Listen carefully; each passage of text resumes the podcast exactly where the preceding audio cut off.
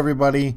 So, episode two is done, and we have it here for you. I just want to do another quick introduction. Um, there's a lot of just informational groundwork in this episode, um, much longer for sure, but mostly about me and some of my history. But it's uh, as hard as it is to talk about for me, it's just kind of necessary information and um, necessary to gain an understanding of kind of what direction we're going and why we're setting out to do this podcast. So, um, hope you enjoy it, and here we go.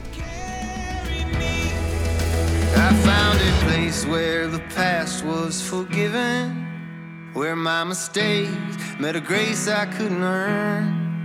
And so I piled up my excuses and defenses in the night. Then I lit a match, stepped back and watched them burn. From the river's mouth to the mountain peak, through the great divide to where the waters meet. I need you to care.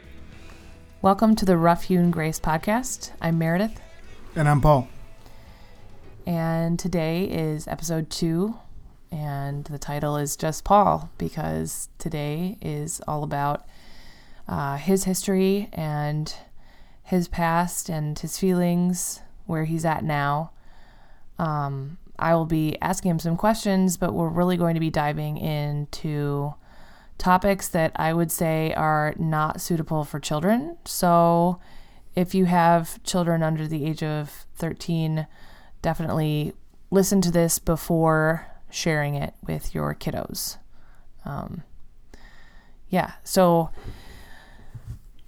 I don't know. It's it's a deep topic and it's not something that we've talked about a whole lot outside of our marriage with I mean, the exception of a few people.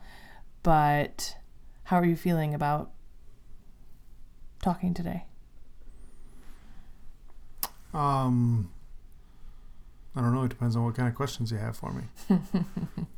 Um, I only have a few to get started, and I mean, there are things that I guess I already know, but I feel like are pertinent to the topic, and I don't know, just kind of like good stepping stones, but nothing, nothing really crazy. I don't feel like. I guess I'll give you the option to veto if you don't want to answer one right now. we can always table a question for a later episode too. Um, so I'm just gonna jump in here. Um, my first question, I wrote down like four questions. My first question was, at what age did you start looking at or watching porn? And I give those two options because you feel like you came of age right around the time when pornography was coming onto like it wasn't even out yet when you were a kid so there was no internet yet it was magazines and Right. i don't know television i guess Mm-hmm.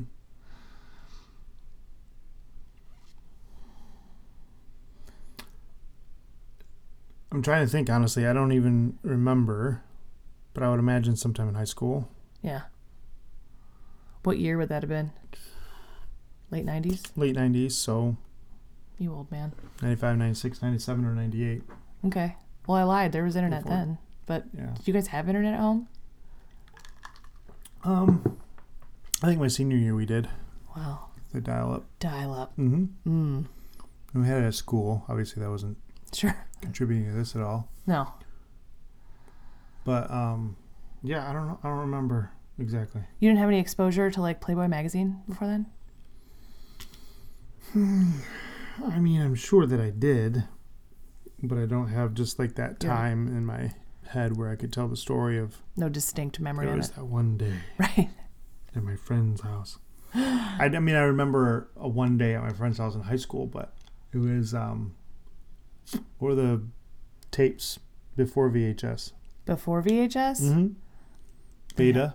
they had tapes before vhs I think it was called a beta beta Oh player. gosh. Uh, I've never heard of this. They're like little VHS tapes oh my gosh. or bigger. No, smaller. Are you sure? Oh yeah. They went from smaller to bigger? Yeah, let me check it out. I feel like this is a crazy tangent we're on, but I'm interested to see what these things looked like. And I feel like you uh your our two year age difference just became like larger because you know of this ancient. It sounds like an eight track. It's like the eight track of video. Betamax. I knew it was called Betamax. Betamax. Oh my gosh, There you go. There's one for sale on eBay. Okay, but why would they? Never mind. That's somebody with a tech podcast. If you could please explain to me why we went from a smaller tape cassette to a larger one. Um, You gotta pay 140 bucks to get a Betamax now. but I could watch Star thing? Trek on it and be a total nerd. And I'm not sure if that was even the, the very first one would- that I watched, but it might have been. How would your friend have gotten a Betamax tape? Like they obviously had to have parents or a family member. He knew where they were staying. Where they were Oh, stashed. Yeah. okay. So to all you parents out there who may or may not be keeping pornographic materials in your house, I would just go ahead and assume your kids know where it is or will know soon, and probably sooner than you expect. Um, I ran into Playboys on a handful of occasions at my friend's house. Her dad like kept a stack of 50 by his nightstand. I mean, just like out. Like it was just like out there in his bedroom on his nightstand. And um, and then in Girl Scouts, we came across a stash. People were donating stuff to our uh, garage sale, and we came across a stash of not Playboy, but Playgirl. And let me tell you, Playgirl to a bunch of middle schoolers, we were like, "Holy crap!" That was uh, that was an eye-opening day for, I'm pretty sure most of us. But those were the only. I mean, that was it until like college. So anyway, late '90s, Mm-hmm. teenage years Yeah. pretty normal. I mean, not that it should be normal, but it seems to be. Um, at what point do you feel like porn became an addiction for you? Um, I mean, became. I don't know. I guess it it, it is. I, I don't know. So, you know, I've I've gone through most of my life thinking that it's not a real thing. Mm, mm-hmm. You know, uh, looking at other people that um, say they have a you know they're a sex addict or a porn addict or whatever, and just scoffing Mm. rolling my eyes that doesn't exist type attitude towards it so I remember those days. well sure and i think that in order to understand when the addiction started is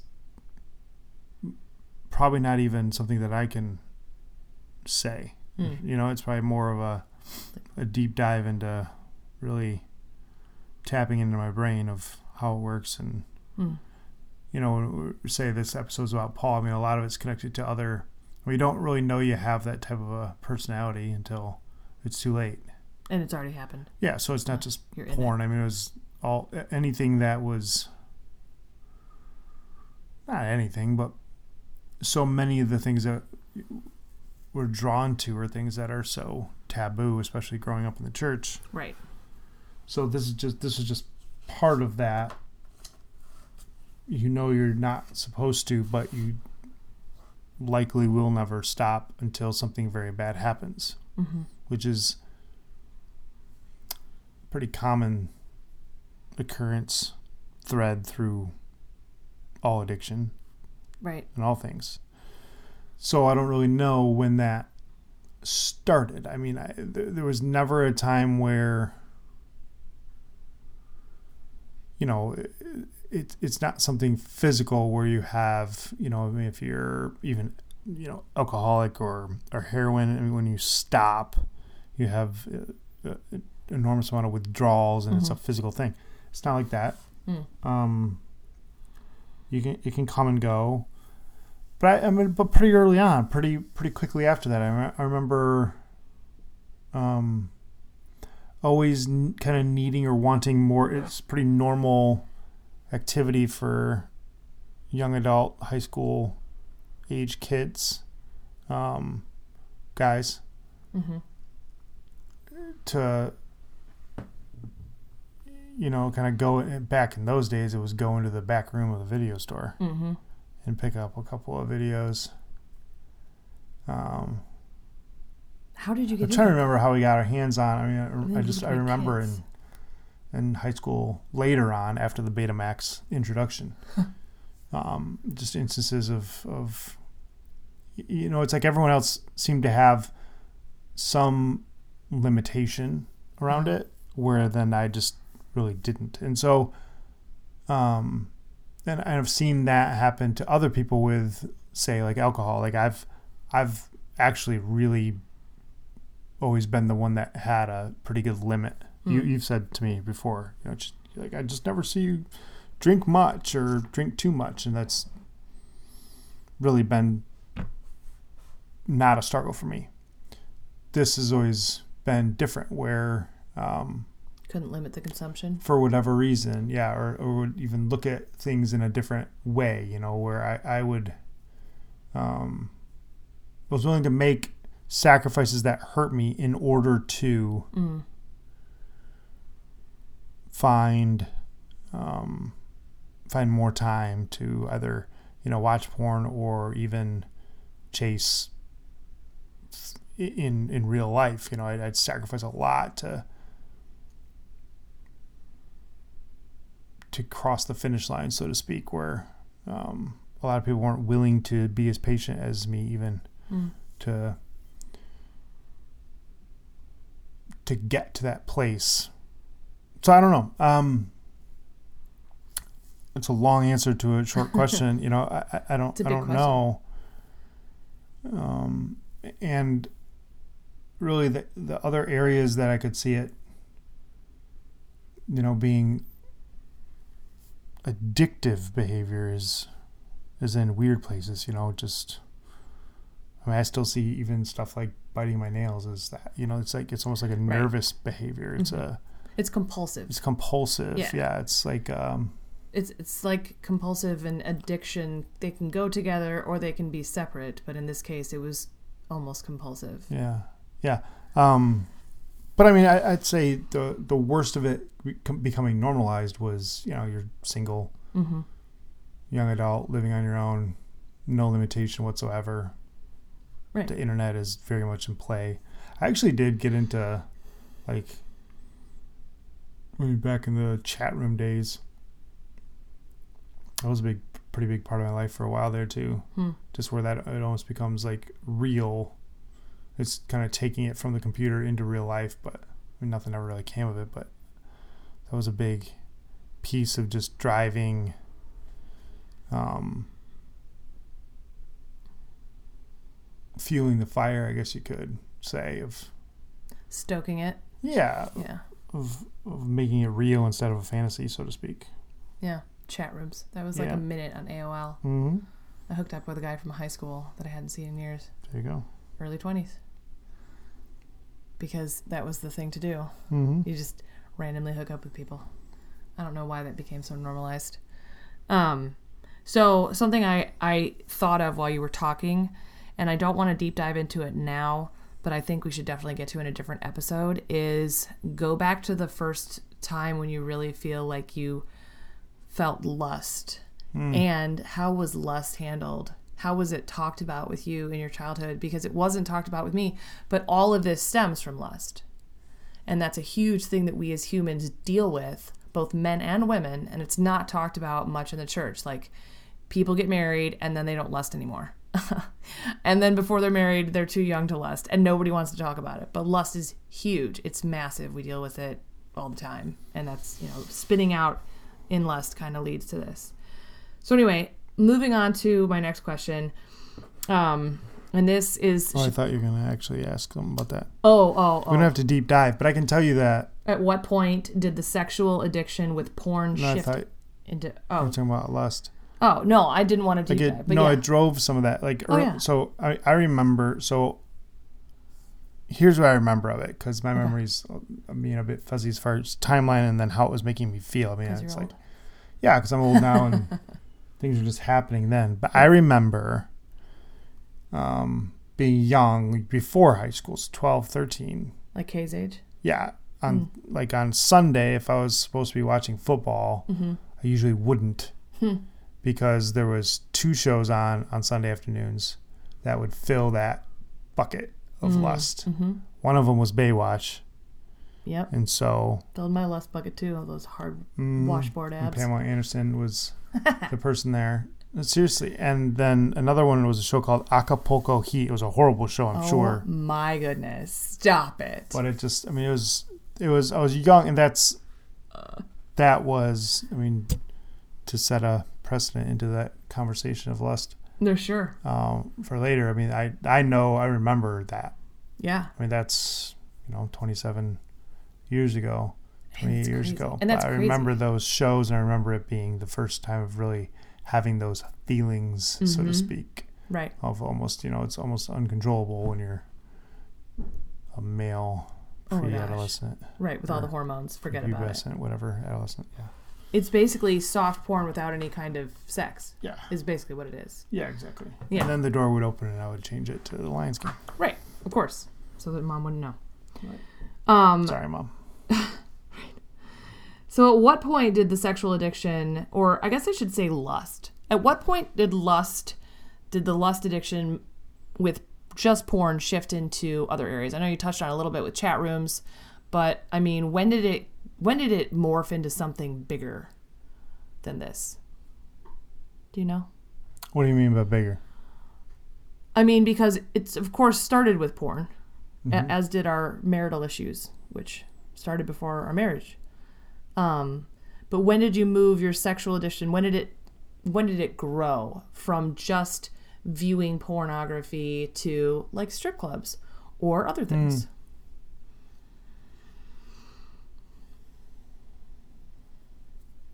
When did it, or how did it? I, I mean both.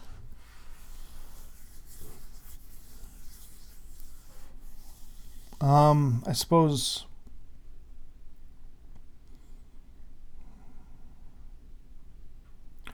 How? Just by. I, I think. I mean. Trying to think of. Strip club's pretty early on. Mm. Yet I'm trying to think of. Like late teens, Could early have twenties. been no. I mean, uh, late teens definitely. Mm. Was- there might have been 17 and over What? ones that were That's- tamer. I don't. In Kalamazoo? Yeah. Oh, yeah. Wow. Yeah. All right. Kalamazoo's got a couple, but or they did. I don't really know, but um, you know, they kind of go hand in hand as I got older and things weren't really working as as I wanted them to. So it's Mm. so it's all intertwined here with um, you know, I dropped out of college. That was a total fail Mm. and then I had to move to a totally different part of the. Um, I was gonna say world, but not really world, but just a, a different area of the Midwest. Going from Southwest Michigan into Chicago was a a difference. Doing that transition all at that time, I had an accident where I cut my finger really badly Mm. Mm-hmm. kind of sat in the basement for a couple months. Couldn't go anywhere. Perfect opportunity. Um, just a lot of buildup of, you know, un unmanaged feelings, really. Like dropping out of school, cutting off your finger, feeling like Right. you're failing in a lot of areas. So you say like when it shifted into other areas, I mean, it's just gradually, um, a lot of. A lot of things that were going wrong Hmm. that where you just start to not give a crap. As you go further down. And so um, then you discover more. So it's a it's like growing up how I grew up, you don't even realize what's really available. Right. But But The then the world sink. opens and the wor- further down you sink and the yeah. the the further you get into that um, kind of normalizing but still hiding like you just become a professional hider Right. and you get so good at at um,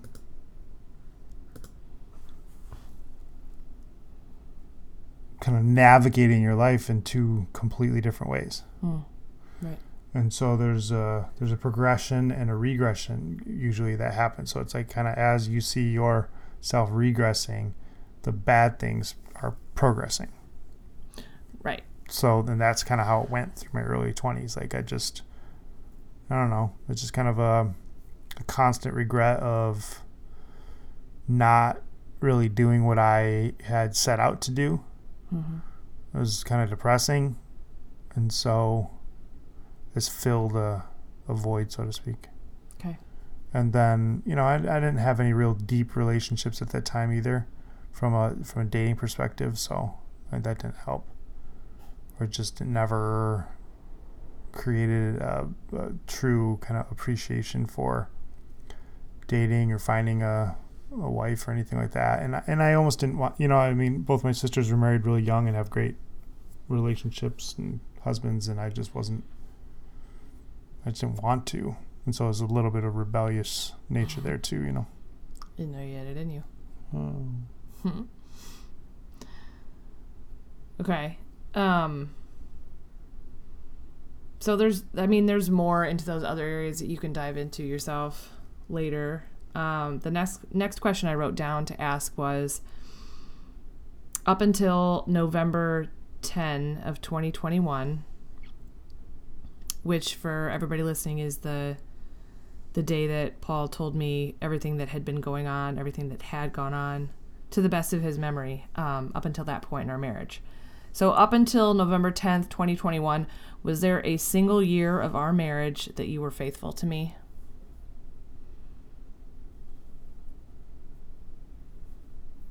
define faithful Take porn out of the equation and leave everything else. oh yeah but when it comes to porn no Right. Okay. How were you able to lead a life like that? And this is probably going to open up a big topic for a different episode, but I think it's important because I understand it now, having had it explained to me. Um, but how were you able to do all the things that you were doing outside of our marriage and until you did say something, how were you able to do that and just like act like it wasn't happening? Yeah, so very early on, there's nothing. So there's whatever you want to call them, channel different channels with walls, um, lanes, buckets, waffle. You know the waffle squares. However, it's described. There's separation there. There's Compartmentalization. compartmentalization that just starts to happen, and it's especially for just somebody like me with a personality like me, it, it comes pretty naturally because I'm I'm I'm not open. Mm, mm-hmm. So there's already things that don't even need to be hidden that are hidden because Mm-hmm. I'm just a private Yeah. person. I'm not open anyway, so it's just it's easy the way I speak, the way that I navigate life is to avoid any real look into me because if you know then you won't you won't like that person anyways so it's it's it, it was very early on not easy but Mm. normal for me to be seen as a pretty clean um I don't want to say goody two shoes, but just a good, you Choir know, boy. yeah, and and maybe less and less as I moved to Chicago and and was had less of that type of a good style reputation for a minute, Mm-hmm. and so I didn't um, didn't go into th- there quite like that, but um,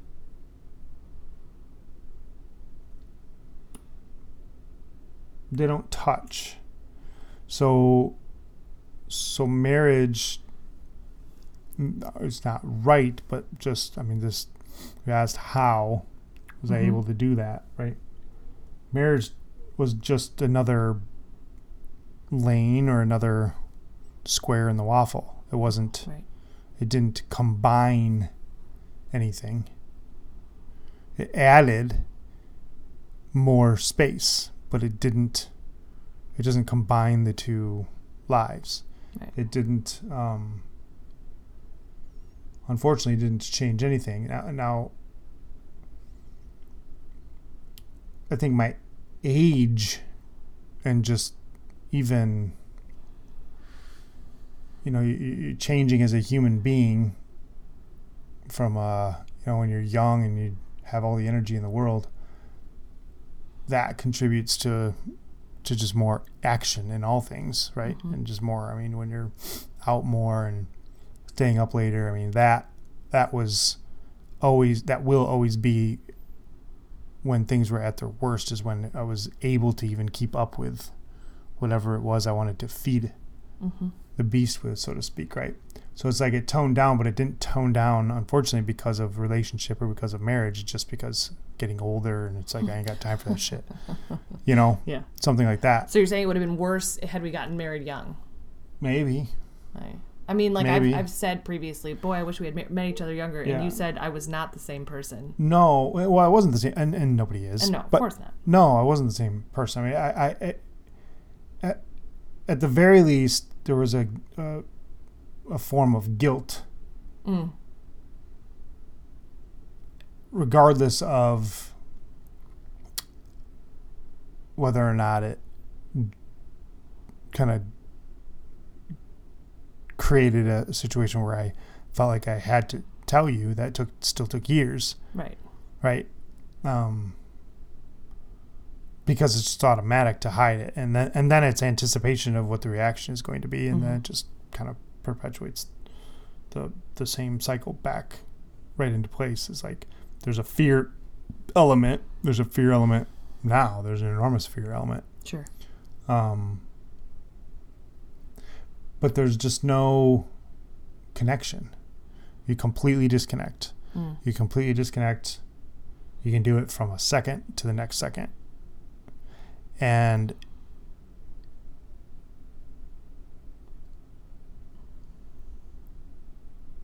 I just have a really good it's not a good skill to have, but I have a really um, high skill set in holding buckets at bay, so to speak. Mm-hmm. I could be up to the brim over here on a lot of different things, and you'd never know it. Um, depending on, of course, situation, who I'm dealing with, who the person is, but just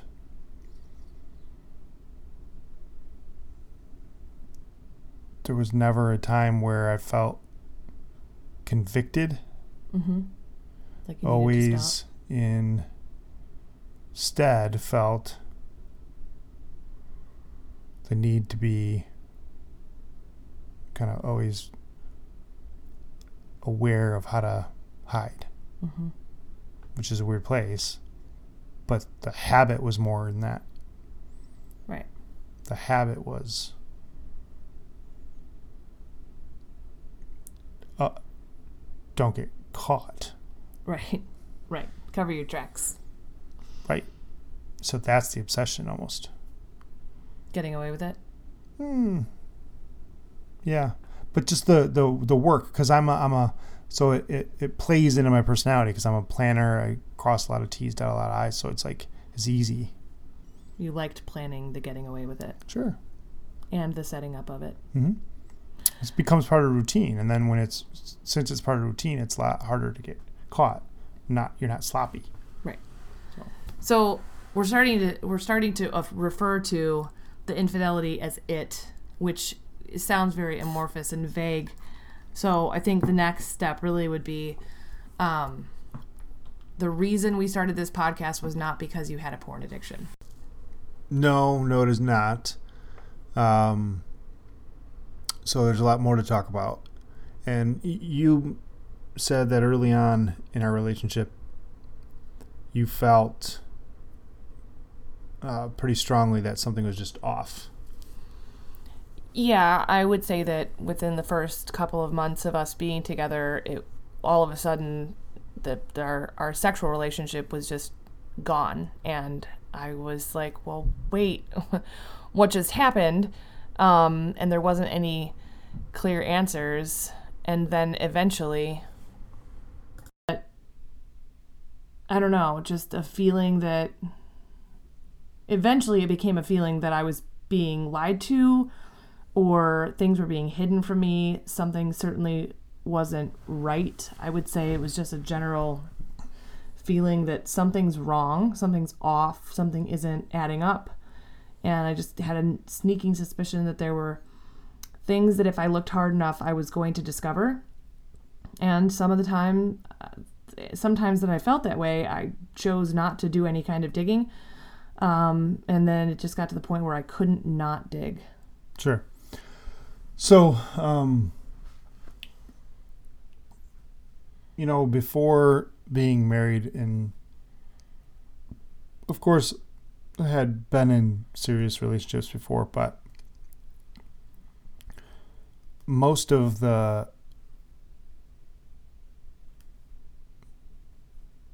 the behavior, I guess you could say, was I mean, there's there was a lot of porn, but there's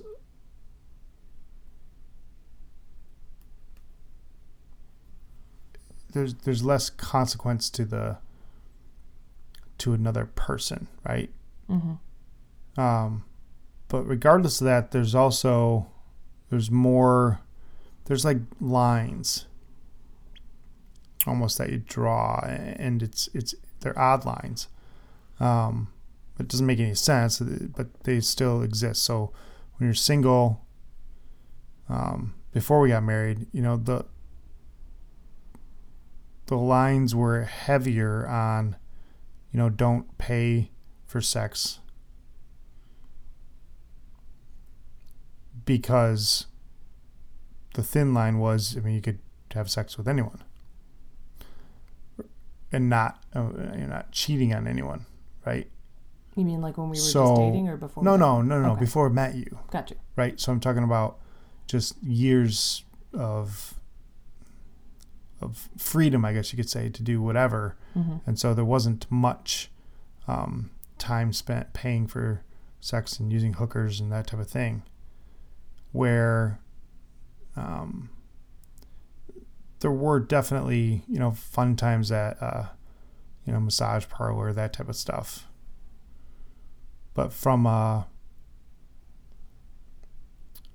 from a standpoint of of habits and and behavior, there was less of that in my 20s before we met. Um, I didn't really travel for work, but I was gone.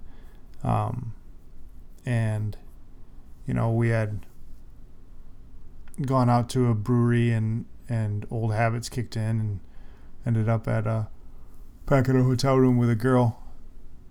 You know, there's that that feeling in the pit of your stomach like wait a minute i can't do this because i'm married and that's all it took for a very long time to to in the i guess you could say the physical realm not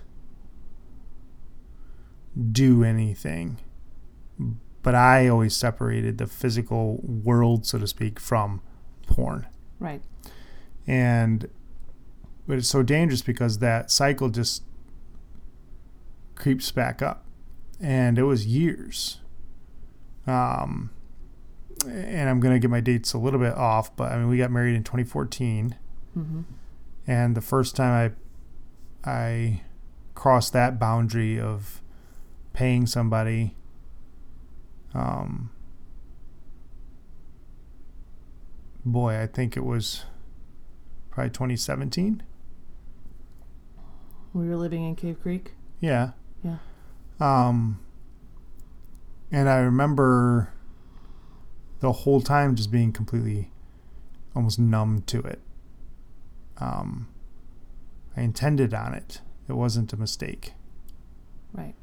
Um, You we were had a fight. almost wanted to feel if it made me feel guilty. Um, and all along I hadn't stopped porn anyway, so it's like I wasn't, you know, it wasn't like some sort of The porn was a stepping stone, almost. maybe. But what I'm saying is like it's not like I I went, you know, like uh, a heroin addict. Sometimes they stop for a number of years, and then they go back and they go stronger, and then they die. Right. right where I hadn't stopped the point. It wasn't uh it wasn't uh I had been sober or clean of everything for a number of years. Right. But in this category, I had for a number of years. right. You know, um, because there there was a large gap. You know, I wasn't. There was plenty of time in my late twenties where I hadn't paid for sex or gone to a massage parlor. I mean, that was earlier Right. There was a life type thing. So there's there. gap there where it's just all just you know, um, again, I was. It's almost like growing up. You you just you have a limit, and the limits did start kind of self occur to start occurring in my life where the, but it's almost like I, I I wanted to cross back into that um And we got into a fight. and I didn't and care. left, and Yeah. So it was like a perfect. mm-hmm. And did you feel guilty? Of course. Yeah, of course. And then um, a couple other further times when I was out of town, then because it, the, the, I knew that I could do it without, um, I don't know what the right word is, uh, not without regret, because there's a ton of regret there, and you hate yourself. I mean, but it was like a possibility, and the world didn't crumble, so to speak. right. But it kicked the door open for it it. kicked the door open for it, and it wasn't like it was right away. It was a bit later again, and then a bit later again, Mhm. and then time. I mean, I didn't really end up at a massage parlor again until much later. Right. Um, but it's usually you know when when I'm gone and when there's been too much alcohol drank and I am old and I don't have two things on my side, which is the energy that I used to, right? Right. But I also um, still have that weird line of well, I'm married, so there's no there's no there's there's no way to live with myself if it was an organic activity with somebody Like if you picked somebody or an in a bar. emotional thing or something like that, Uh-huh. right? It's just a transaction. Right. Uh, when it becomes transactional, it becomes just kind of an easy fix, so to speak. Mm. Um, and again, never in a, any way, shape, or form seeing it or thinking about it as an addiction. Um, but the guilt, thing. like nothing could be settled. Uh, you, you know that you know I could have struck a big deal and we could have got two million dollars, paid off all our debt, uh, moved to Hawaii, and I was still would have been miserable. right. There's it's, you you you live in a place of you cannot have peace because you know that this is happening. Right. Well, But I am had been and so good at not just lying but also justifications of those lies that there's just no way even when confronted to admit guilt. And so I mean I remember I mean shoot you saw messages I I made up some story of how it was like from so many years before and Right. these people still had my number and I mean just the stuff that I would do or you told say me. to get out of any confession or having to Right. confront it with you is just constant and immense. Right. Like they had like yeah, no, I remember. I remember the stories. You telling me that you had put your number in but didn't follow through on it and it turns out that you had Oh, or but but before that it was well, you know, I gave my number out to and this is how I found out about this being Mm-hmm. part of your past. Mm. Was that you told me, well, you know, I did all these things in my past and these people, you know, they just keep selling your numbers and I mean I'm naive and gullible enough in the fact that if you tell me something to my face, I believe you, and that has gotten me into a lot of trouble. And I've believed a lot of people that were probably just lying to me. But I believed you when you, like, I believed it when you said, well, you know, they just, they had my numbers and they must have just continued selling them to their dirty places. But I mean, I also, there was a hint of that sounds made up, and the part of me that wanted to believe you squashed that. It was like, nah, it's totally legit. And then we just move on hmm. because it was so much easier than pushing further and confronting something I don't think I was ready to face yet. Because had we come to this point in our marriage at any point before this year, I would have left you. Right. We wouldn't be having a podcast right now. I would mm-hmm. have left you and taken your children, and we wouldn't have Boone, and we wouldn't be here. Right. So, Right. And so just the the impossibility of, I mean, it's just impossible to to. I mean, I'm stumbling through talking about it right now. Just to just to t- come to words with it, even especially when pressed, it just wasn't an option. It just wasn't there for me. Like I just couldn't do it. and I did press you. Often. Yeah, I just couldn't do it. I, mean, I think even I remember uh, was it driving here, moving here. There was conversation. I feel like, anyways, um, and so I mean, just to complete everything, you know, it weighs heavy. It weighs very heavy. Um, and this past June was a time where I was really struggling. Right. Um, And I was trying to do our taxes. hmm. and I was asking you all these questions about all this food. I feel like that triggered it because it was a know. consumption thing. You were like, and that's how we got on the conversation that night that you got so upset and like I think you slept on the trailer. Hmm You slept on the trailer, but I had been pressing you like, what are all these charges for food? Why are you? How is it that you personally are consuming a thousand dollars worth of food in a month when the kids and I, you know, we're not doing like half that? Like, what is going on? And you were like, well, I I just consume. I consume things. I have habitual consumption, even, even right down to how much water Yeah. you drink and stuff like that. And I think that just kind of it peeled back the layers just enough that I think you felt like you were being seen. And so that night you got really upset. I was afraid I was going to lose you. I was afraid you were going to kill yourself. I was completely freaked out. And you slept in the trailer. My parents were in town, so I was just like trying to do all the things and not let anything drop. And then the next day, you said something on the on on text, and I said, "Why don't you just tell me, and then we'll just get through it." And so, I mean, you did. You told me a lot. Kinda. Yeah. But even that, you know, it's just so typical. You can't you can't actually uncover it. It's Mm. just still I'm going to do enough so that I feel better. It's not really about telling the truth or about really uncovering who I am or getting clean. It's just like get it off my shoulders maybe. It'll work Right. so I can feel a little better so I'm not like kind of living a lie or whatever. Maybe I won't feel as guilty. Yeah. Lighten the load a little. strangely then um, it did that's not the strange part um, but it did do that right Right.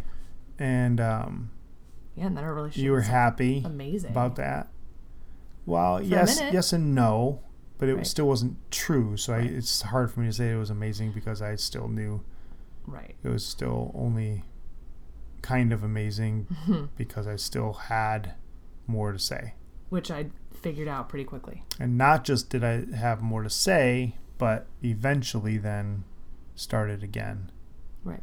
um, which is when it really all crumbled. Yeah, like it. Um, like you talked about heroin addicts, how they take a pause. Yeah. And then they hit it so hard they almost die. I mean, Right. like that was you in November. that was the die. Yeah, Yeah. yeah. Well, and then so I mean everything did die, right? I mean, Everything did die. um, as a result, you know, in a kind of a roundabout fashion, then I lost both jobs that I had, both good. Um, almost a, a, a um, like a perfect combination of two different dream jobs all at once Right. that could have culminated in something um, pretty special. Yeah. Yeah. Um, but I didn't lose you. No. Um, Almost. and I think, you know, if there was, um,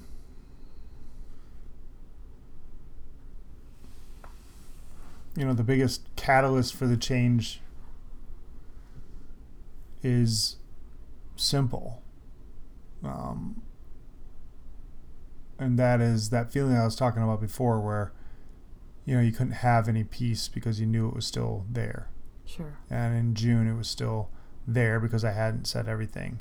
hmm Which is why I could But still coming out with everything and then dribbling, you know, in not dribbling, uh, like little things still dripping in Sure. that hadn't even I hadn't even remembered, Uh-huh. but just being able to just fill in the gaps instead of like, oh, well, I guess I'll wait another five months to confess those three things that I just thought of. Like it was kind of daily after that. Right. You did a Um, really good job of continuing. where it was just i mean that's that's really the biggest catalyst for the change now is that it is almost like a um it's almost like a soberness of you know not drinking it's like you want to keep it going once, yeah. once you get there It's like and you cross that then don't go back Right. and so it's like i i after how long years really uh, with you but also you know 25 plus years for myself in my own Mhm. heart have crossed that why go back. And so it's now it's continued into the other end of just you know in june uh, i didn't allow meredith to say anything to anybody. It's just between us used all those excuses. You know i wasn't ready to be seen in that way where in november it was totally different. It was please do tell. Um, Right. i'll tell which strangely enough is what turned into the first loss of job which turned into the second loss. But um, that's okay um, it was all supposed to work out that way. Right. and here we are you know um and when you just talk about my story there's just you know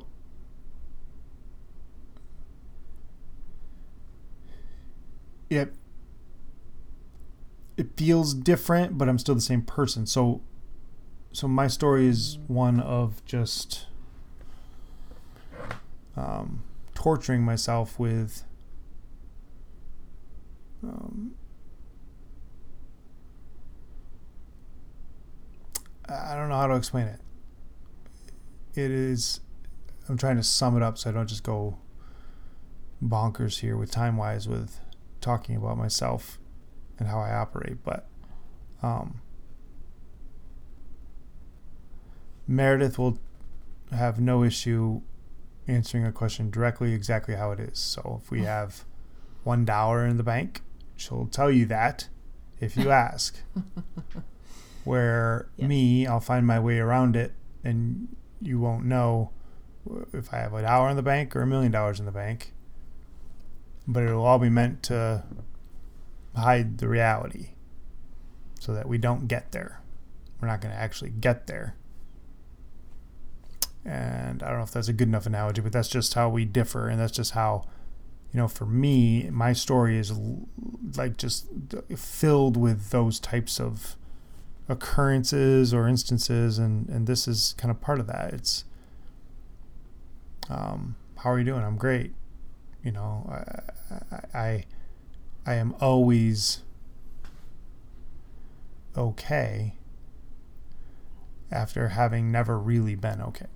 I just assume people actually want to know whether I am or not, and then I tell them. And Meredith will say that she's not okay. I won't just tell you I'm not okay. I'll tell and you so why. this is, you know, part of a this is a specific side of that story. There's other parts too, but this is mostly about, you know, trying to get to a conversation, an overall conversation and conversation with other people about um, th- this specific category in marriages of how to move forward, how to live together, how to forgive um, when you're not feeling very graceful, um, etc. But I just wanted to say, you know, that I mean, my my whole life has been a um, an attempt to hide, and so I guess that that attempt is just over. And so I think in saying that Paul tell his story, I think I mean honestly, the story is being told now Sure. um, as we go. I don't I don't want that to be all I've ever done in the last 25 years, and I don't think it is. But we're just not really here to talk about those things, so I don't need to focus on them. So, what finally made you decide to tell me everything when you did? Like in that moment, was it that I had been really pressing on it? I had been feeling a um, pretty deep burden to live in truth for the family, honestly. you know, and, and to it- it's strange how it all connected. Like I, I started, I use the term using again, you know, and in in November, I never physically actually went through with anything um, as far as contacting hookers, but only contacted, never actually had one come. Right, you attempted on several occasions, but Yeah. it didn't come to fruition. But along in the exact same time, what was happening in my heart was a need to feel a, a, a greater sense of leadership in our faith for the family, and so those two things couldn't exist side by side. right. And and not only could they not exist side by side, I mean one one um, You had to kill one the night in yeah i mean the the the night in june was something that i remembered very clearly and i never wanted to get to that place again. Right. where um it would have been more severe because if i if i because again our, our our relationship hasn't been nearly rooted enough in our faith and our relationship with god It hasn't been at all right until now. and so feeling that bad in June wasn't necessarily even like I'm trying to be righteous over here, but I'm really this person over here. Mm-hmm. And then I started to feel that potential, I guess you could say, in November, where if I pretended for three more months and actually did increase a, a a faithful or more righteous kind of existence, that it would have been worse. Just mental repercussions if I had carried on that behavior and then, Oh yeah, because I knew at some point it's going to fall apart. it would have been disastrous. I learned enough, at least over the years, that it was going to fall apart, and I'd rather. It was almost like I didn't want to. I, I couldn't build it up too high in faith to have it come tumbling down further. hmm You know, where it's like we Yeah. got to cut this all off right now and start at the bottom, and I have to choose which one of these is going to kind of be prevalent in my life. I mean, they're not going to be a, a righteous servant and continue this while still hiding it, Mm. or I am going to, and if I am, it's all got to come out, and I got to take the risk of losing Meredith, whether it's forever or a short period of time, not to mention the kids. That was going to be my next question. Um, in your mind, when you typed that email to me, what did you expect to happen next? What did you think my reaction was going to be? I didn't know, you know, unfortunately, I had experience with this before. These conversations weren't this this wasn't out of the blue for Mhm. you, Right.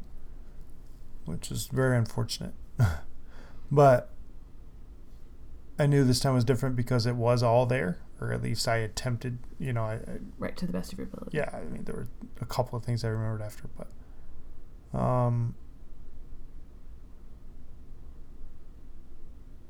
but I wasn't sure at all. I I knew that I excuse me, I knew that I wanted.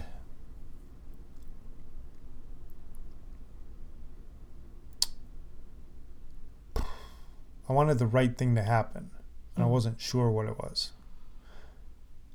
because I'm not stupid, obviously, and I see other people, and and it's pretty easy to see a lot of times that part of a rock bottom is the loss of your significant other for a good amount of time or forever. Right. And so it was almost like I didn't know if I was allowed to start recovering if you were still around. Oh yeah. Yeah. um, you know, because so many different stories and, and maybe someday other stories that we hear together include that loss. And it's almost like I don't feel like it's fair to me to not experience that. So it wasn't like I was wishing for it to happen, but it was wondering that if if you're with me, how and forgive me.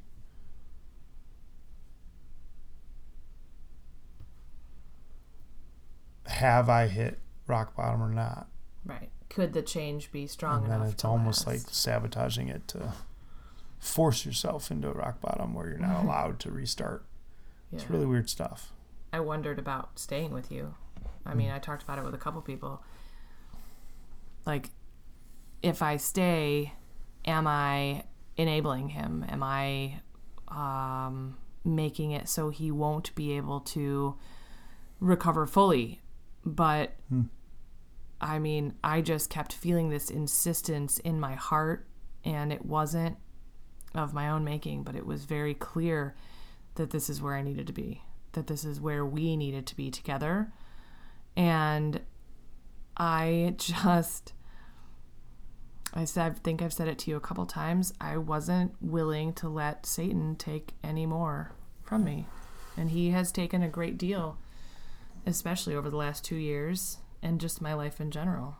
And it's between the feeling in my heart saying, stay, and an insistence that Satan doesn't get to have more of my pieces. Oh, Yeah, you know, and so really for the first time ever, I could feel uh, a, a physical presence of the Lord, like in our house. Hmm. It's it's an odd thing, um, but it is unmistakable. I mean, I spent a good part of my adult life rejecting the notion that um, there could be that much strength in a um, in in a faith, you know, in in being such a practical person, have a difficulty of you know, it's like when you fall in love, your parents say, "Oh, you'll know when you know, you'll know when you know." uh, it's all the same thing in this in in this experience. Like I, I, I think my whole life I have had that attitude towards when will leading a Christian life be real? Hmm. And then the response kind of always like, well, you'll know when you know. Like it's it's risky, but it's almost kind of how I've I've always known that there will be a time where it becomes real. Um, and and that's not to say that I haven't greatly valued the upbringing that I had or the rooted foundation in it. Sure. Um, but a lot of times it does make it harder because you take it for granted. It's just part of what you had your whole life. Right. Is this Um, real or is this just how I've always felt? But it got really real as a result of your ability to forgive me because it was supernatural. It's not what the world would tell you to do. it wasn't what I was feeling the night you came home. And then not giving a shit. I don't know if we're supposed to say that on a Christian podcast, but Whoops. um, you can It's just poop, honey. beep that out, I guess. it's for adults. Right, this is Everyone will be fine. We we're talking about being genuine. If anything is genuine, we swear a lot. Um, We're gonna try not to. but to not give a crap about losing the job, like I, I had no negative. I, I I felt bad that I had let down the people who I think had high hopes for me. Sure. um, and had just been discussed pretty recently the hopes those high Mhm. hopes and, and painted a really bright future one that i never thought even you know 10 years ago was something i could even be a part of um but i didn't it's not that i didn't care but i felt no attachment to it because the reality was is that i had everything that i needed and and in a strange way, it almost made me feel guilty because I did have that, and we kind of touched on that. But um,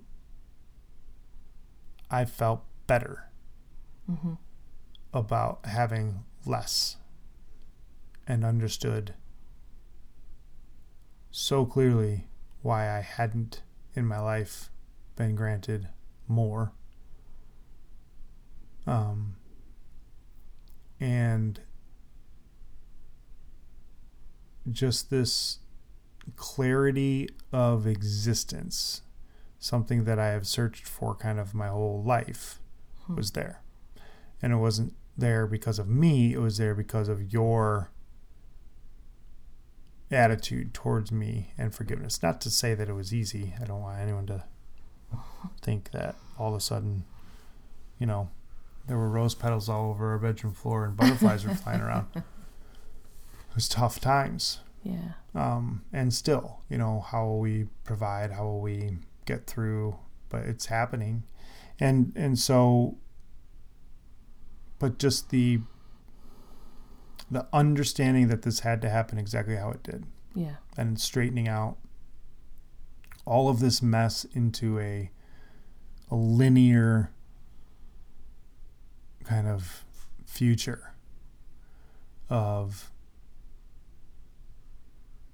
all of this crap boiling into one simple notion to let go of it, hand it over, kind of release, Hmm. and that that's okay. And even if we get a bunch of bad comments still, how could you? Why wouldn't you leave? All those things like it it doesn't matter. Sorry, it doesn't matter. Human Right. opinions don't matter. Human advice, human it just doesn't matter. We are rooted now in this um, fight, I guess you could say. And I mean, to say it's changed our life is an understatement. Yeah. Um, so, in a lot of ways, you know, this is uh, a discovery now of what what living life in the open looks like, but also living life as followers instead of dictating our own future Yeah. looks like. Because that's been disastrous for us. Mhm. And I think that's kind of where we got to. Um, I didn't really care what other people said about my forgiveness. I didn't want to forgive you. I was very angry. And then I wasn't. And that's not to say that I haven't had moments of anger and bitterness and resentment since then when I think about times mm-hmm. that you were on the road and I was at home doing all the chores and taking care of the kids and cooking all the meals and I just want to like throw things at the wall because it was so hard and you would gripe about things around the house and I was like, you know, I'm working my butt off and then to find out that not a griper. Come on. then I find out that, you know, all of these things were happening while I was in like the worst moments of my life. But now we're just both at it doesn't matter what anybody but God says for me or for you or for our marriage. And that's the true, for me, the heart of the story isn't the things that you did, it's what a gift it has been in our marriage, which sounds crazy. I know that it sounds crazy, but you doing these things that completely rocked our world, that ended our marriage, really, um, kind of before it began. We've just been two people living together, having a family together, but the true heart of a marriage wasn't there. There wasn't honesty. There was infidelity. So, I mean, we've had to start over from ground one, and the last three months have been, I mean, the best three months of our marriage because there isn't hiding anymore. There's not half truths and everything's fine. There, none of that exists anymore. When I have a question, I ask you and you answer it. When I'm acting cagey and you want to know why, I tell you. And then you don't let me get away with letting it ruin the rest of our day. I see you making eyes. he made a face at me like I don't sometimes come around quick enough, and that's probably true. Hmm. Um, but yeah, this has been such a gift. And it's been a gift because if you hadn't done those things, I wouldn't have had to forgive you and I wouldn't have gotten to understand like like Paul said it was a supernatural feeling and the forgiveness has been for both of us. So I don't know. I can't be I can't find a way to be unhappy about it. And I'm just really hmm. grateful that God used it as a way for us to put our marriage where it needed to be, which was in him. And it took, I mean, obviously we're slow learners, right? Because it took being kicked directly in the head for us to shift. Mm-hmm. But now we have. So now we get to have this awesome marriage and everything else will fall into place the way it's supposed to. Yeah. Because we let God lead. Yeah, absolutely. So now we get, you know, through some of the just the the uh the this is what happened type conversation. I think the next one will be some of that on your side, right? With your own history and story. Oh, yes. Um Lest you think that Paul's the only one with skeletons in his closet, although his were ri- residing in his closet. Mine are probably like standing on the lawn, but they're there. Most of them. And anything that isn't will probably come out in the next episode. so, thank you for tuning in and, and listening. Um, as we said in our intro podcast, our goal with this is just that our message reaches somebody. Um, one of my favorite people in the world says, Your mess becomes your message. And definitely, this is our mess. Hopefully, it is becoming a message that will reach somebody that needs it.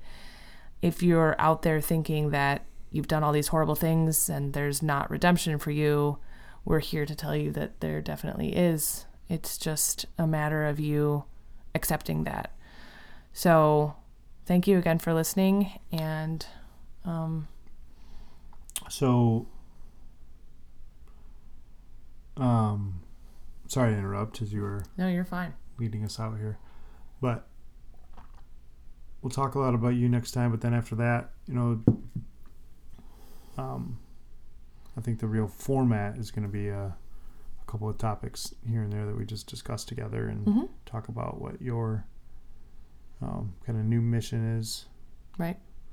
how to incorporate my story into a mission Right. thing and make it an interesting thing to listen to, but also just be a part of. That's really our goal Yeah. Here is to create a space where listening brings action or listening brings comfort or just you know we're not just gonna list a bunch of things that happened in our lives Bad things we did. conversations Right. yeah Well, and I mean, how we've told you what we've gone through, but we have not touched really a whole lot on how we've gotten through the last three months. yeah And so that would have been helpful for us to know maybe when we were getting started how we were going to navigate through this. So Yeah. we'll hook you up with some of the references and resources that we've tapped into. Um, definitely scriptures that we've honed in on and, and how that's changed our life and then the people that we've put around us which i think have been really key um, because you are who you're surrounded by and we have been so blessed by the people we've chosen that have chosen to walk in this with us and um, so yeah we'll give you some practical things that we went through things that you can do if you're finding yourself in this situation with your spouse. It is not without hope. Um, i have great hope for the future and i think that everyone else can as well. So anyway we uh, we hope that you enjoyed this. If you have comments feel free to send a message via our facebook page. Uh, you can find us on spotify apple and iheart podcasting and uh, yeah we look forward to bringing you more. And it's never too early to subscribe rate and review which is what podcasts are all about when it comes to trying to build them. So if you like it do a rating. Please. Subscribe. Thank you. Thanks